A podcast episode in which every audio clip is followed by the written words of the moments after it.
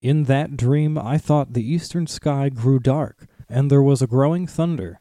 But in the west a pale light lingered, and out of it I heard a voice, remote but clear, crying, Seek for the sword that was broken. In Imladris it dwells. There shall be counsels taken, stronger than Morgul's spells. There shall be shown a token that doom is near at hand, for Isildur's bane shall waken, and the halfling forth shall stand.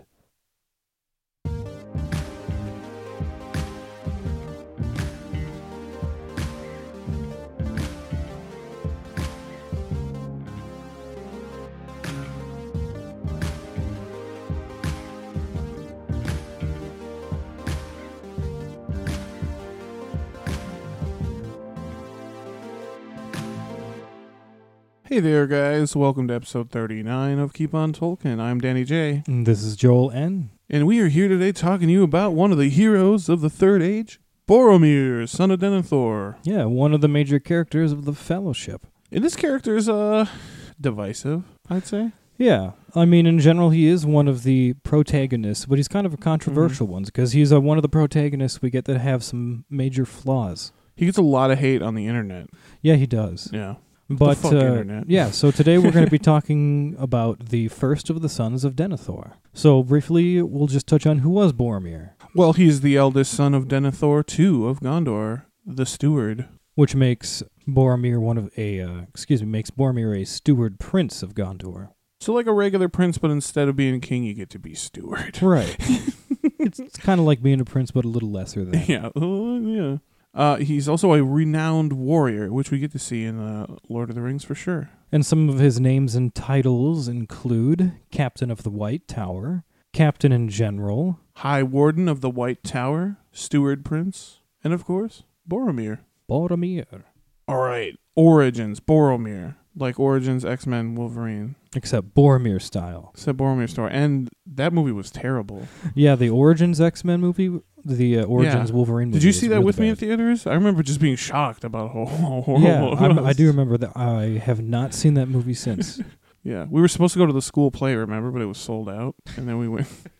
yeah, fun times. Don't see that movie, guys. It's awful. Anyway, the origins of Boromir are much more interesting than X Men Origins Wolverine would ever be. so Boromir was born in the year 2978 of the Third Age to parents Denethor II and his wife Finduilas. Yeah, and Denethor was uh, he was the steward of Gondor at that time, so position of high power. Mm-hmm. And Like- Boromir being his firstborn son would make him next in line for that same position. Yeah, yeah. And they also had another kid, the younger brother Faramir, and he was born five years later in Third Age twenty nine eighty three. And when Boromir was 10 years old, so when Faramir was 5, unfortunately their mother became ill and died. And this was in the year 2988 of the Third Age. And Denethor became really grim and remote after his wife died. Yeah, and if you know the end of the story of uh, Denethor, this is when it all kind of starts to happen. Yeah, this is when his downward slide kind of Yeah. starts. Should have got help at this point, man. This is also when Denethor started uh, visibly showing a preference for Boromir over Faramir. Right, right. And it was said that Denethor loved Boromir too much, perhaps the more so because they were unalike. Yeah, the two brothers were pretty different in temperament. But consequently, that did not cause any rivalry between the brothers, like you might think. But instead, Boromir ended up looking after his younger brother, and they became very close, Yeah, despite their father being a dick. being a dickhole. So growing up as the sons of the steward, the brothers were they were constantly steeped in Gondorian culture. So it's kind of their job to carry on the line of Numenor, right?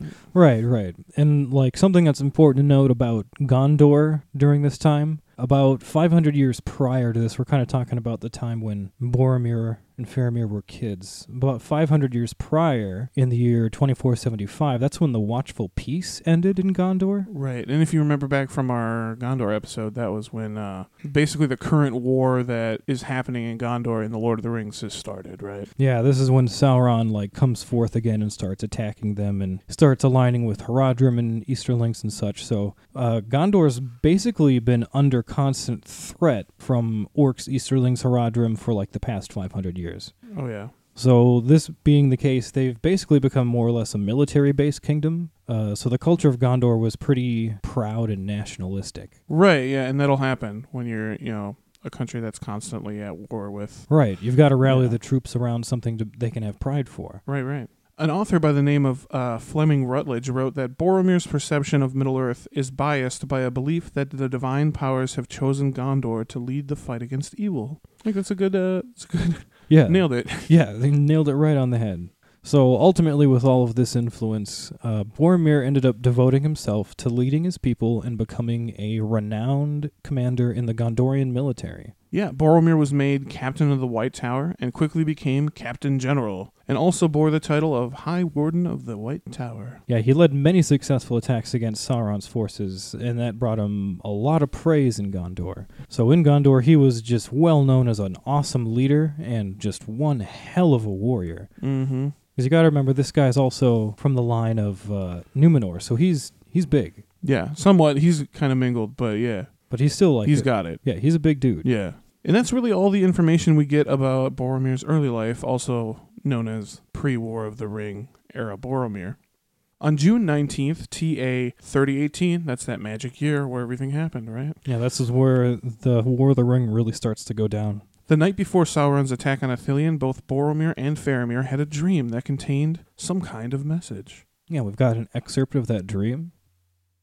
Seek for the sword that was broken. In Imladris it dwells. There shall be counsels taken, stronger than Morgul spells. There shall be shown a token that doom is near at hand. For Isildur's bane shall waken, and the halfling forth shall stand.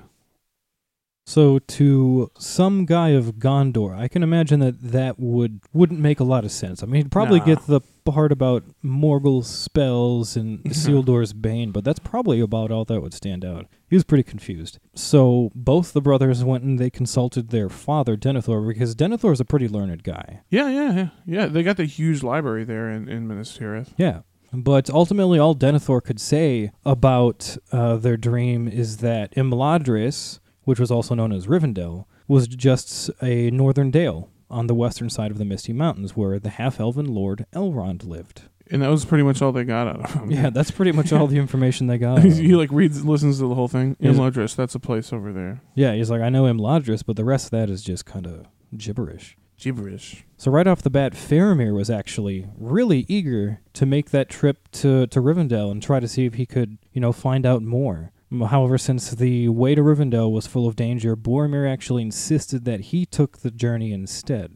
Yeah, being a good big brother, right? Right. But imagine if Faramir had taken it. That would be a whole different story. I feel like the Fellowship of the Ring would have gone down quite differently. yeah, I think they would have made it all the way to Mordor, man. Yeah, they very well all might the have. way. And they'd be like sipping in, sipping in like an old orc pub, like that they took over. You know, like sitting on orc corpses, like laughing about the journey that they Right, just because they had. probably wouldn't have split up at the uh, Falls of Rauros like they did with Boromir. no, no. I imagine things would have gone on. But anyway, something to Mm-hmm. Yeah. think about. Something to think about. One of those Tolkieneering questions. So the following day, on June 20th, Sauron's forces attack Ithilien, and Boromir and Faramir and two others were the only survivors. Yeah, their entire troop was killed. And they were part of the unit that held the bridge at Of- Osgiliath. So Osgiliath is basically on the edge of Ithilien, and they attacked from the from the east, right? Right. So Osgiliath is that special city of Gondor that's built like on the river. Right, Like, half of it's on one side, and half of it's on the other side. like Budapest. yeah. And so Anybody the- in Hungary listening? Let us know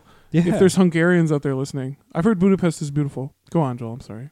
No, you're good. But ultimately, Ithilien is just like what they call the east bank of the river. So they lost the east bank of the river, which includes the east end of Uh, yeah, Osgiliath. wh- which would be the, the capital of that part of Ithilien, I Right. suppose. And so their force was holding, or uh, excuse me, uh, Boromir and Faramir's unit was the unit that was holding the bridge from east to west side. Right. And they actually had to destroy the bridge and swim the Anduin just to reach safety. Dang, that's crazy. And that's the only way that they were able to live.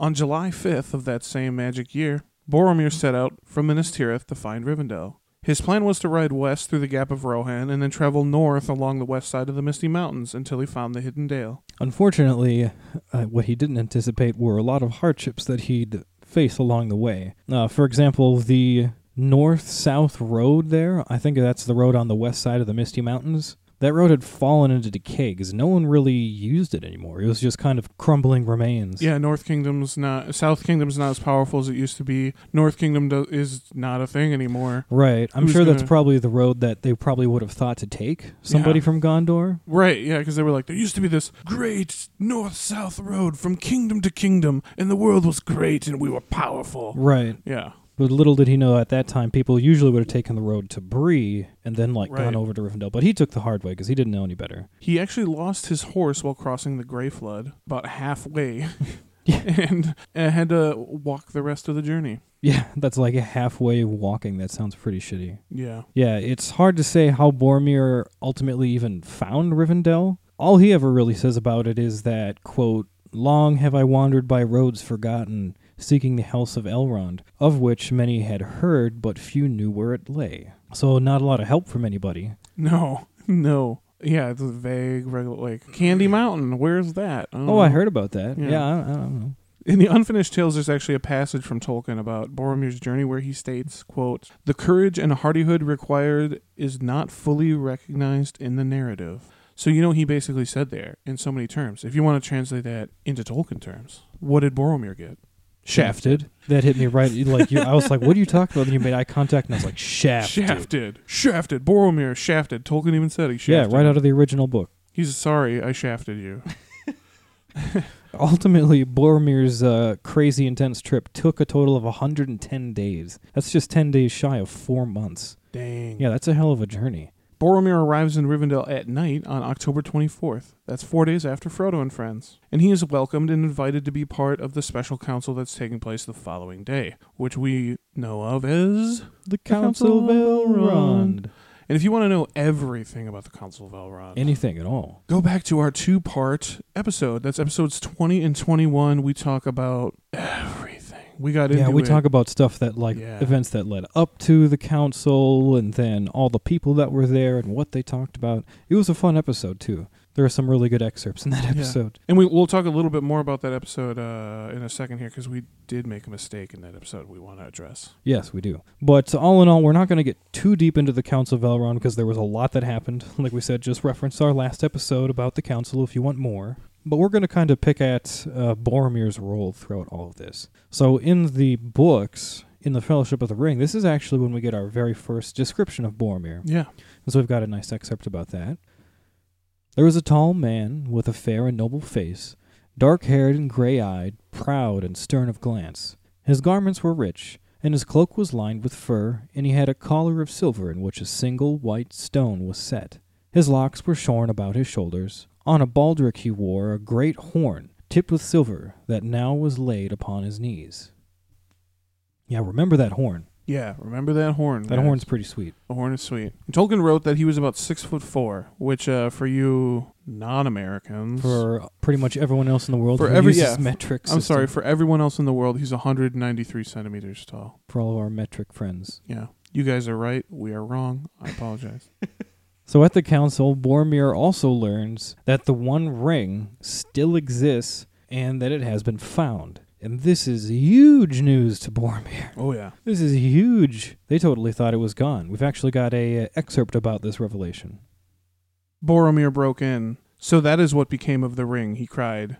If ever such a tale was told in the south, it has long been forgotten. And I have heard of the great ring of him that we do not name, but we believe that it perished from the world in the ruin of his first realm. Isildur took it. That is tidings indeed. Yeah, really soaking that in. It's a lot of big news. Yeah. And at this council, Boromir talks a decent amount, and uh, he t- also talks about uh, one of the things is Gondor's struggle against the nameless enemy who has arisen again. Right, because he didn't really come to learn about the ring. He had plenty of his own reasons. Um, he also talked about Mor- Mordor's newfound alliances with the Easterlings and the Haradrim, Mm. and the sudden attack and fall of Ithilien. And he talks about a new evil power at the fall, uh, um, a new evil power rising after the fall of Ithilien that they had not felt before. And this is most likely the Nazgul. Yeah, or rather, a single Nazgul. They said there was a single rider at the fall of Ithilien. Right. And if a single rider can do that much damage, I can't even imagine what all nine would be like. Oh yeah, it'd be terrible. So Boromir also goes on to talk about their struggle in just holding that western half of Osgiliath, the western shore of the river there, And then he starts harping about the, basically the lack of help in their efforts to defend the West. From all these nobody's- And nobody's helping us. Yeah. but uh, more chief than that, he uh, had a dream. And uh, we talked about that a little bit earlier here. Mhm. And he wanted to, uh, he uh, recited the dream for them, which is that excerpt. right, that was ultimately like his main reason for coming to the council. This Yeah, dream is what set him off, made him Yeah. go on the on the road. So. And he just kind of fell into this council about the One Ring and all this. He didn't ask for this. right, and he's like, by the way, I came here because I had this crazy fucking dream. Yeah. You know about this whole like halfling and the Sildur's bane and the sword that was broken. Like, what is all this nonsense? In response to this strange dream, Aragorn reveals himself. He pulls out the broken blade of Narsil, shing, and explains Frodo's the halfling, and Isildur's bane is actually the one friggin' ring. Yeah, he just kind of lays it all out for him. He's like, oh, by the way, this is what your dream means. you came all this way. Here you go. Yeah, we were talking about this earlier. That that would kind of be fun is if we did like a like a dude version of the of this scene. Yeah, And like where a, he's like a like- bro version of the Lord of the Rings. Yeah, and like he'll tell his dream, and then Aragorn will just unsheathe the sword and be like, "Bro," dude, and then he'll be like, "Dude," and then he'll point at Frodo and be like, "Bro, halfling, bro. halfling, bruh. Dude. And then they'll- then Frodo will be like, dude. And then they'll be like, dude, And he's like, the Isildur's Bane, bro. And he'd be like, dude, dude. dude, yeah, Dude. Ah, dude. Yeah, dude. Fucking Elrond's like, my dudes, my Yeah, dudes, My please, dudes, please. please. So Boromir, uh, Boromir doubts whether Aragorn is indeed the heir of Elendil. Obviously Right. suspicious. yeah, this is also very big news. Hey, the king's here. Yeah, dude. Like, yeah. Yeah, you know how you're Stuart? Not anymore. Not anymore. So he's pro- obviously a little uh, little put off by that. He doubts it. And when he doubts whether or not Aragorn is actually the heir of Elendil, this is when uh, little Bilbo Baggins gets kind of pissed off, Oh yeah. and he hops up and he recites his whole "all all that is gold does not glitter" poem, which Yeah. is super fun. Yeah, everyone remembers that one. The crownless again shall be king. Yeah, after his uh, Bilbo's little poem, that's when Aragorn ultimately forgives Boromir for doubting him. He's like, "Yeah, I know I don't look like a king. He's just some dirty ranger from the north." Mm-hmm. But then he also kind of rebukes Boromir for his complaints that only Gondor was defending the free folk, because that was totally not true. So after the Aragorn kind of clears the air of that, then Boromir goes ahead and doubts whether or not the ring presented by Frodo is actually the same one ring that was lost by Isildur. He's like, I mean, you're telling us these stories and you show me a Yeah. ring. How, do, I know, that th- this is that? You know. Mm-hmm. I think he's he's kind of the reader at this point too. Yeah, yeah. He's Yeah. the he's the one asking the the questions that need to be asked right Mhm. now. Mm-hmm. And Elrond then invites Bilbo, Frodo, and Gandalf to tell their parts of the story to put this shit all together. Yeah, to kind of clarify where it went from Isildur to now. Mm-hmm. And then when it gets suggested that they destroy the ring, that's when Boromir becomes visibly frustrated. And then he brashly recommends that they actually use the One Ring as some kind of a power to defeat Sauron. And we've uh, got an excerpt about that. Boromir stirred, and Frodo looked at him. He was fingering his great horn and frowning. I do not understand all this, he said. Saruman is a traitor, but did he not have a glimpse of wisdom? Why do you speak ever of hiding and destroying? Why should we not think that the great ring has come into our hands to serve us in the very hour of our need? Wielding it, the lords of the free may surely defeat the enemy. That is what he fears most, I deem. Gandalf and Elrond, uh, they jump and they they're kind of they immediately dismiss that. They're like, "Hey, Boromir, that's stupid. That is not going to work. That is the kind of thinking that got us here in the first place." They're just like, yeah, no. Yeah, the ring is ultimately irre- irrevocably evil, and anything done with it ultimately turns evil, so no. By the end of the council, it is pretty much agreed on that they will destroy the ring. And I say pretty much because Boromir doesn't agree still. Yeah, pretty much. And this is when Boromir hops up and is like, "One does not simply walk into Mordor." In the end, it's like, "Very angry, tax fumed, eh?" But just kidding, it was actually Arrestor who spoke against Mordor, and uh, he was he said that he was resorting going to Mordor and trying to destroy the ring would be a path of despair and folly. Yeah, I love that scene in the movie with Boromir. It was a great The whole- scene. Yeah, the whole "one does not simply walk into Mordor." It, I mean, it was a really nice line. Yeah. And it But it it did belong to Ar- Arrestor, who they shafted in the movie. But we just realized earlier today we went back in our own archives, dude, and we found out that we shafted Arrestor from the Shafted episode. yeah, so we like super so he shafted got Aristor. super shafted, and we want to apologize to Aristor, the the main counselor of Elrond, uh, very significant figure that we shafted from our shafted episode. Yeah, he should have definitely been talked about at the council. yeah, Aristor shafted. Shafted, super shafted. In the books, Boromir doesn't say the one does not simply walk into Mordor line, but he does ultimately make it clear by the end of the council that he openly disagrees with destroying the ring, and he wishes it would go to Gondor, but he will do whatever the majority decides, which is ultimately destroy. Yeah, majority rules. Let's destroy it. So let's take it from the top, Joel. Who are the Fellowship of the Ring? The uh, folks that were ended up being part of the Fellowship are Gandalf, the Wandering Wizard, Frodo Baggins, Samwise Gamgee, Mariotic Brandybug, Peregrine Took, Gimli of Erebor, Legolas of the Greenwood Elves, and Aragorn of the Northern Rangers of the Dunedain. Ch-ch-ch. and last but not least, the subject of today, Boromir of Gondor. Boromir. brr, brr, brr, brr. Beer, beer, beer.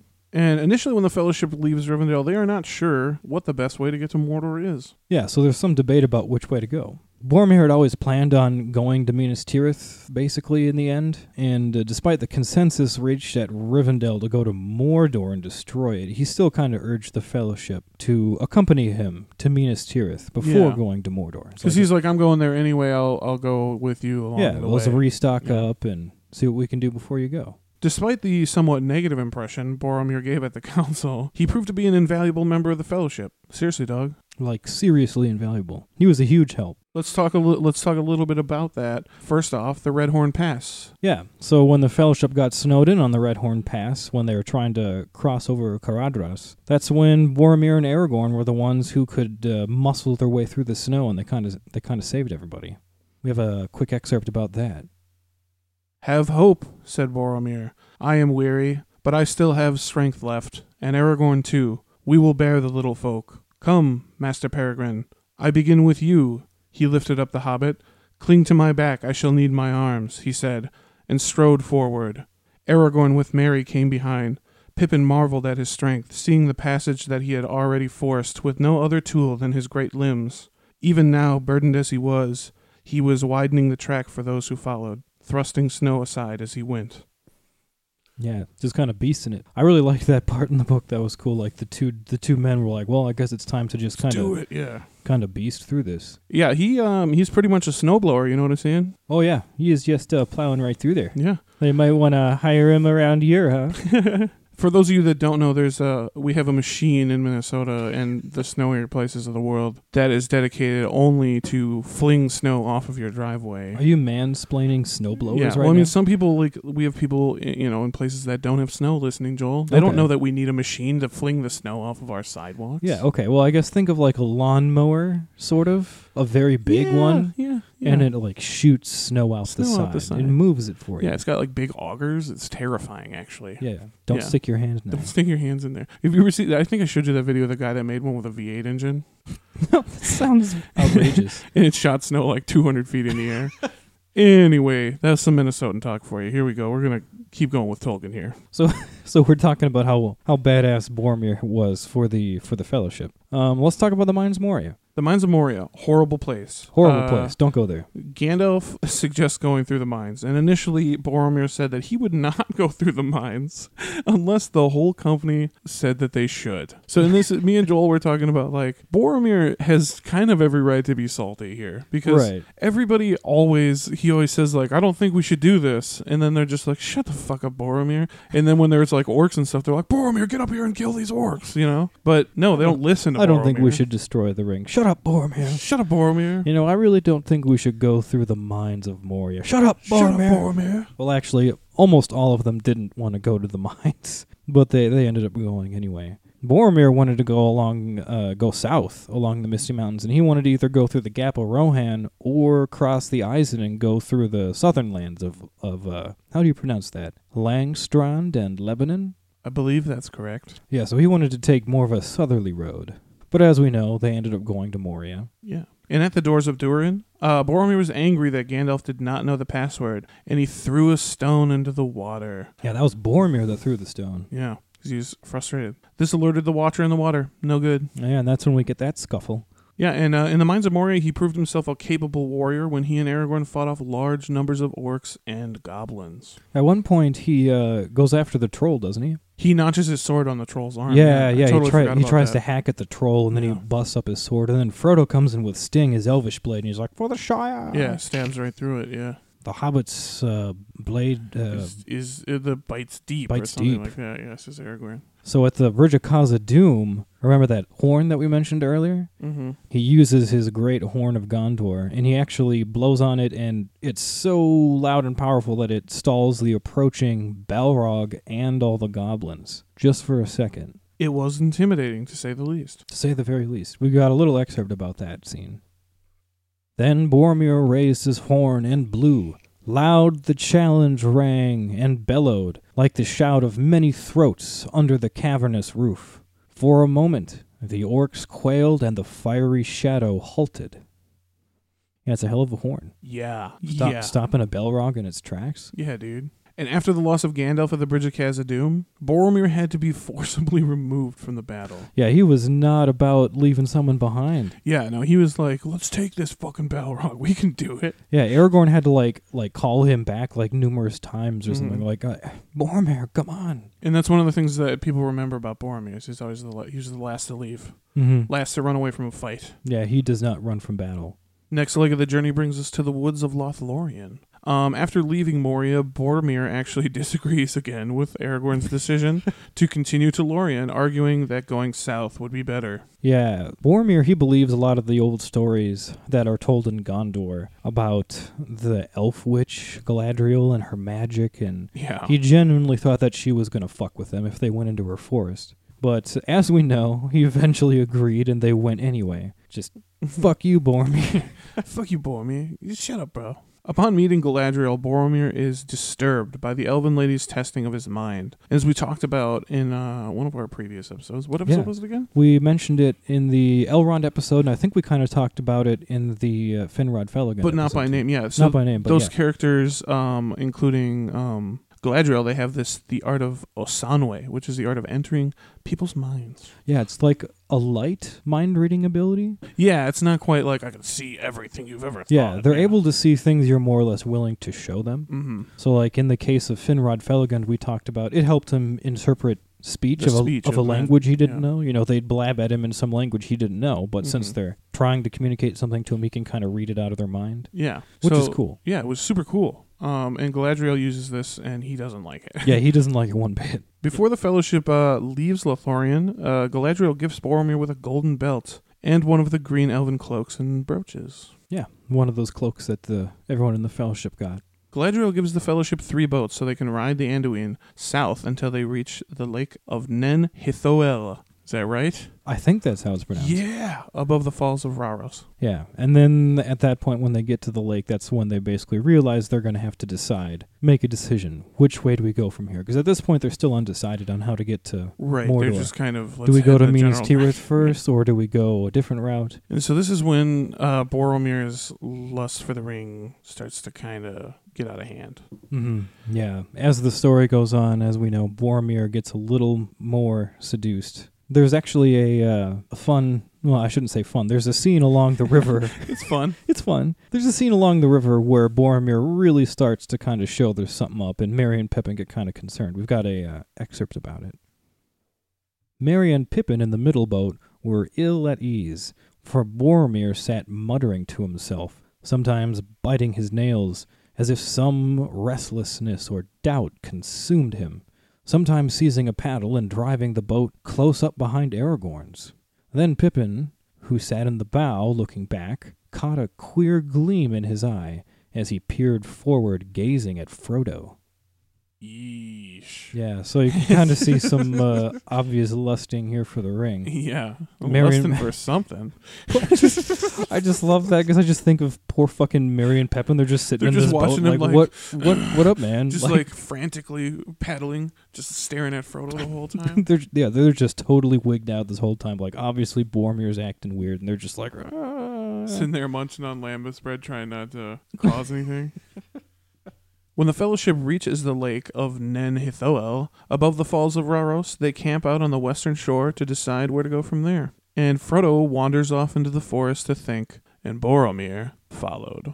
pretty predatory like. So in the forest, on the slopes of the hill there, and the hill's called Amon Hen, this is when Boromir slowly begins to give in to the ring. Uh, Boromir privately confronts Frodo and urges him to use the ring in Gondor's defense rather than to throw it away. And uh, one of the ways that the ring seduces Boromir is by appealing to his sense of duty to his people and his belief that in his own integrity. He kind of like makes him feel righteous about what he's doing. Right. And we've got an excerpt about that. True hearted men, they will not be corrupted. We of Minas Tirith have been staunch through the long years of trial. We do not desire the power of wizard lords, only strength to defend ourselves, strength in a just cause. And behold, in our need, chance brings to light the ring of power. It is a gift, I say, a gift to the foes of Mordor. It is mad not to use it, to use the power of the enemy against him. The fearless, the ruthless, these alone will achieve victory. He's just completely unloading to Frodo here. Yeah, dude. Just uh, you need to talk to s- like you need to talk to somebody before it gets to this point, Boromir. Like Yeah. we can't help you now. Like it's just like he needed a psychiatrist a long time Oh. ago. But Frodo refuses Boromir's um offer, I guess, and uh, finally succumbs to the temptation and tries to take the ring by force. Little excerpt about that. No, no, cried Frodo. The council laid it upon me to bear it. It is by our own folly that the enemy will defeat us, cried Boromir. How it angers me! Fool! Obstinate fool! Running wilfully to death and ruining our cause. If any mortals have claim to the ring, it is the men of Numenor, and not halflings. It might have been mine. It should be mine. Give it to me! Yeah, I love that part in uh, the Lord of the Rings. It's one of my favorite moments. Sean Bean fucking kills Yeah, that. Sean that Bean whole kills that it. whole scene of the temptation and everything. Oh my god. Yeah, it's one of my favorite scenes in all of movies. You get chills watching him break down like that. So at this point, Frodo, uh, understandably freaked out, he puts on the ring and he flees. Yeah, he just dips out. Goodbye. And Boromir, uh, instantly realizing his betrayal, immediately repented and he wept. He literally wept. Just broke down crying. Yeah, after a while of uh, unsuccessful searching for Frodo, Boromir finally returns to the Fellowship at their little camp on the lake, and he tells him about Frodo's disappearance, kind of, kind of vaguely. Yeah, He doesn't tell him about his betrayal, but Aragorn kind of suspects. yeah. He's like, "Did you see Frodo?" He's like, "Yes and no." And he's like, "Is that is that really all you have to say for yourself, Boromir?" Yeah, he's like, really? Yeah, and I think he says, "For now." For now, yeah. He's like, maybe I'll tell you later. But then at that point, that's when everyone freaks out and like everyone scatters. Scatter! Scatter! And like everyone goes running off in different directions, and you know, the hobbits go running off into the woods, and Legolas and Gimli go running off, and Aragorn's just like, oh, he's he's had it. This is a real bad day for Aragorn. yeah. If you remember at this point in the book, this is when Aragorn's really breaking down too, because he doesn't know what to do as leader of the Fellowship, and now everything's falling apart, and he just looks at Boromir and he's like, follow Merry and Pippin. Yeah. And Boromir doesn't even question. He just does it immediately. He's like, okay. Yeah. But by the time Boromir finds the hobbits, they're surrounded by dozens of orcs. Boromir slew many of them, and the rest fled. But unfortunately, on their way back to the campsite, they are attacked again. And this time, they say it was by at least a hundred orcs. Yeah. Boromir engages the massive crowd of orcs and sounds the horn of Gondor. And that, isn't that the end of, technically the end of book one? It's somewhere or, I around mean, there. technically yeah. it's the end of book two, but it's the end of the fellowship, Yeah, I think. I think somewhere around there. Yeah, because you hear him blowing the horn, and then w- he dies in the next book. Yeah, he dies at the beginning of the Two Yeah. Towers, but that horn is like, they're like, the horn of Gondor. Yeah, and then they're like, "Oh shit's going Cut. down." Yeah. End of the book. And you're like, holy shit. yeah. that would have been a hell of a cliffhanger. Yeah, it would. But we've got a uh, a quick excerpt about this scene. Then Boromir had come leaping through the trees. He had made them fight. He slew many of them, and the rest fled. But they had not gone far on the way back when they were attacked again by a hundred orcs at least, some of them very large, and they shot a rain of arrows, always at Boromir. Boromir had blown his great horn until the woods rang, and at first the orcs had been dismayed and had drawn back. But when no answer, but the echoes came, they attacked more fiercely than ever. Pippin did not remember much more His last memory was of Boromir leaning against a tree, plucking out an arrow. Then darkness fell suddenly. Yeah, that's pretty badass. Yeah, dude, that's a that's a last stand if I've ever seen one. By the time Aragorn finds Boromir, everyone's pretty much gone except for Boromir and at they say at least 20 dead orcs. Yeah, So he cut off about 20% of, Of the orcs that- yeah. that were there. good. It's a it's a good number. That's a hell of a number. Boromir was still alive, but he was wounded with many black-tipped arrows. And he still held his sword, and the blade had been broken off at the hilt, and the great horn had been cloven in two. Very sad. All of his shit is very used. Is it implied that the horn broke in two from blowing on it too hard, or that it was cut? Cloven makes it Cloven sound makes like it seem like it was it was cut. cut, Yeah. and cut in two. Yeah. But that would be a pretty badass story, though. He blew it so hard that the I horn wouldn't- exploded. Yeah. Yeah. I wouldn't be surprised if the orcs did that on the way out just to be assholes. they're pretty disrespectful. Yeah. So Boromir, this is when he has his scene with Aragorn, and he confesses to Aragorn that he tried to take the ring from Frodo, and this it's very serious. And he accepts his own impending death as basically a penance for having tried to do that. He also urges Aragorn to save Minas Tirith because that was kind of Boromir's own personal battle that he feels he failed. Right. Yeah, he, it was really his responsibility to defend the White Tower, and he's now dying in the woods somewhere, not doing his job. And we have an excerpt about this scene. Farewell, Aragorn. Go to Minas Tirith and save my people. I have failed. No, said Aragorn, taking his hand and kissing his brow. You have conquered. Few have gained such a victory. Be at peace. Minas Tirith shall not fall. Boromir smiled, but did not speak again. Alas, said Aragorn, thus passes the heir of Denethor, lord of the Tower of Guard. This is a bitter end. He knelt for a while, bent with weeping, still clasping Boromir's hand. So it was that Legolas and Gimli found him. Damn. It's a tender moment between a captain and his king. Mm-hmm. And it's a moment that developed, like, they didn't accept each other as those titles until that yeah, point, until too. that moment, yeah. So Aragorn, Gimli, and Legolas place Boromir's body in one of the elven boats, along with his broken sword, belt, cloak, broken horn, and all the weapons of his slain enemies. I That's, imagine that'd be a pretty weighed down boat. yeah, that's metal as fuck, though. Imagine all the swords of your fallen enemies. Yeah, like, that's like 20 swords and axes and shit. yeah. Yeah, that's pretty metal. And they set the boat adrift toward the falls of Rauros, and they sang the lament of Boromir as a funeral song. Yeah, I think we mentioned before that uh, Robert Inglis, the guy who does a version of the audiobook, he he Yeah, he's sings our a lot guy. of the songs and he he does a real good job with this one. It Nails them. makes me tear up every time I hear it. So we're not going to get into the full lament of Boromir here just because it's a kind of a long song. Kind of long, yeah. It, it refers to the the four winds, right? Yeah. And uh, it, it says um, something about Boromir from east to west, north. Or no, no, they don't say east. East is Mordor. They don't Mhm. talk about east. Yeah, they talk about the other directions but they leave the east wind out because it's evil. Yeah, but it's very cool. Check it out. Check out Robert Inglis singing it on the Mhm. audiobook. It's yeah. very cool. I think we're going to try to put up a recording of Yeah, us reciting it. We're at some definitely point. going to record it, yeah, but we're going to. It's too long for this episode. Sorry, yeah, guys. So we'll, we'll post that up separately and we'll link it to you guys and let you know. But yeah, ultimately by the end of the song, The Lament of Boromir, they leave the East Wind to Gimli, and he stops there and he's like, You've left the East Wind to me, but I won't sing of that. The East Wind is evil. And Aragorn responds that the people of Gondor endure that evil East Wind, but do not ask for its tidings, because that direction lies Mordor. Yeah. And Boromir, son of Denethor II, Prince Steward, passed over the falls of Rauros on February 26th, Third Age, 3019. A solemn moment, a moment of silence for Boromir. Pour one out if you got one. Put one up if you got one. Three days later, Faramir, younger brother to, Fo- to Boromir, found the boat bearing his dead brother floating down the river Anduin. That had to have been a pretty horrifying revelation. Yeah, And it it also said in the book that Faramir could have sworn that he heard his horn like the day before yes, it does. say blowing that. up in the Yeah. north, and then finding his body after that. Yeah, that's pretty that's pretty crushing. Because the thing about the horn was, uh, it was you could hear it all throughout Gondor. Mm. It was like the extent of the if you were within uh, the borders of Gondor, it would be heard. Okay, So it definitely would have been heard in Ithilien. right, yeah. The two halves of the horn were later washed on the shore too, and they were collected and brought to Denethor, which is how Denethor ultimately found out about Boromir's death.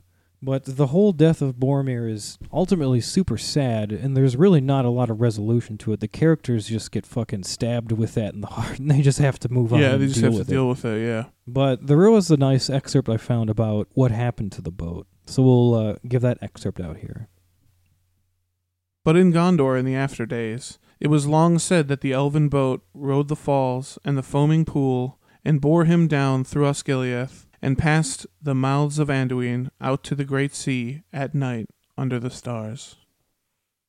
That sounds really peaceful. Yeah, it does. And uh, later on, I think it's in the Two Towers, Faramir tells Frodo, uh, he says that Boromir, quote, died well, achieving some good thing. His face was more beautiful even than in life. So at least it seemed like he was at peace. Yeah, redeemed. Redeemed, exactly. And that's more or less the end that we have for like the history of Boromir. Right. But I like that you mentioned that that he was redeemed because uh, that's kind of one of the main things about Boromir. He was one of those protagonists that had those obvious flaws Mm-hmm. in Tolkien, but he did really redeem himself. I feel like, And for the most part, always tried to do what was the right thing. yeah, for the most part, he did Uh, case in point, the fellowship says, "Let's do this," even though you disagree. You do it anyway. every time. Yeah, every like we time. pointed out, it was like what three times in a row they were just Yeah, like they were "fuck you, just- Boromir," yeah. but he went along with it anyway. and He did the best he could. Yeah. And uh, Tolkien Tolkien is uh, known for those flawed protagonists, flawed protagonists, excuse me. Uh, Foromir, uh, F- Feanor, For- who's Foromir? What the fuck? It's been a long day. Uh, Feanor and Turin Turambar. Yeah, Boromir is often compared to Feanor and Turin Turambar because those are two other characters that are technically protagonists, Mm-hmm. but you know they have their flaws. Right. Feanor is well, he's he's a pretty big dick. Yeah. Like I'd say calling Feanor a protagonist is arguable, but I think Right, I yeah. think ultimately he Yeah. is supposed to be. Yeah. And it's always pride Yeah, Yeah. pride is usually the big is the thing. problem. and then Turin Tuambar, I I think his character is super interesting because like I don't know, all the bad shit that happens to Turin isn't necessarily because he's super prideful. There are a couple instances that Couple, sort of yeah. come of that, but like in general, Turin's life just kind of fucking sucks because he was Anyway, cursed. Yeah, he was cursed. Yeah. and like he i don't feel like he i guess he did kill the dragon in the end so there was some redemption Yeah. He got rid of Glaurung. he got little he got little got rid of Glaurung. It's true. Yeah. I, I guess I always liked Boromir in comparison to the, those other characters though, because sort of because of his self sacrifice. I guess in the Yeah. end, like Yeah, totally. And then the um the film uh, which we wanted to talk about a little bit. Sean Bean plays him, and uh, Sean Bean Bean kills it. But that uh, oh, you can't beat Bean. yeah, you can't beat the Bean. And the the death scene in that movie is just one of the greatest uh, death scenes of any movie. And I've seen so many movies. Yeah, that one really tugs at your heartstrings every time. Yeah, every time it gets me. As soon as that first arrow hits and the music like cuts. Oh yeah, dramatic. Yeah, crazy. But yeah, we wanted to talk about how he he was really good at portraying this both the strength of Boromir, but also the vulnerability that he has, and like you know his worry about you know doing his duty, and you know he loves his brother as well, Mm-hmm. and he also loves his father. I mean, I anytime I picture Boromir, I more or less picture Sean Bean or something similar to his character Yeah. because I think Sean Bean just hit that character. Just hit it on the head. right on the head. Yeah. Like that was perfect. If anybody else disagrees, hit us up. Yeah. I'd like to hear tell us, your tell us what arguments. you think. Who is your favorite flawed protagonist in Tolkien? Yeah. And do you think Sean Bean did a pretty good job with Boromir? I think you did. Yeah. Like and subscribe. yeah, th- smash that like button. Remember we kept saying that on the drunken special. Really, we should say that every time. Smash that like button. Our editor keeps telling us we have to tell people to like yeah, our stuff. please like our stuff. Please like our stuff. Please like our stuff and tell other people to like our stuff, even if they don't. But that's basically all we got for you guys today. Time for our favorite segment. What did we learn today on KOT? Boom. So today we learned all about Boromir, and that included Boromir's birth and his origins in Gondor, Boromir's outright devotion to Gondor. the events that led him to the Council of Elrond, We learned about Boromir's invaluable contribu- contributions to the Fellowship of the Ring. and we mean invaluable. That guy was a huge help. Invaluable. Uh, we learned about his seduction by the ring, And his ultimate redemption and death. but uh, we hope you guys enjoyed that. Yes. Thank you again for listening. Thank you, thank you. Like, subscribe, write a write a cool comment on uh, SoundCloud or iTunes or Facebook or wherever you want to. We'd love to hear from you. Yeah, and don't forget to check out the Patreon as well. Right. Uh, Patreon is a way for you guys to uh, help support us and what we do. So if you like um, what we do and you think you could uh, help us out with a little bit of money, yeah, go to Patreon uh, and subscribe. Yeah, every dollar really helps. It really does. We just paid our bill with a bunch of Patreon money. the yeah, other this day. like, like we've mentioned before, this uh, this podcast is still something we pay to do. It's Mhm. a it's a really fun hobby for us though, so we want to keep Mm-hmm. But keep on going. That Patreon money took a good chunk out. Thanks, guys. Yeah, it Oh, so helped much. A, it helped a lot. so so much, and yeah, and continue to to do that. And I am uh Danny J. And I'm Joel N, and as always, guys, keep, Keep on on tolling. talking. Aure and Tuluba.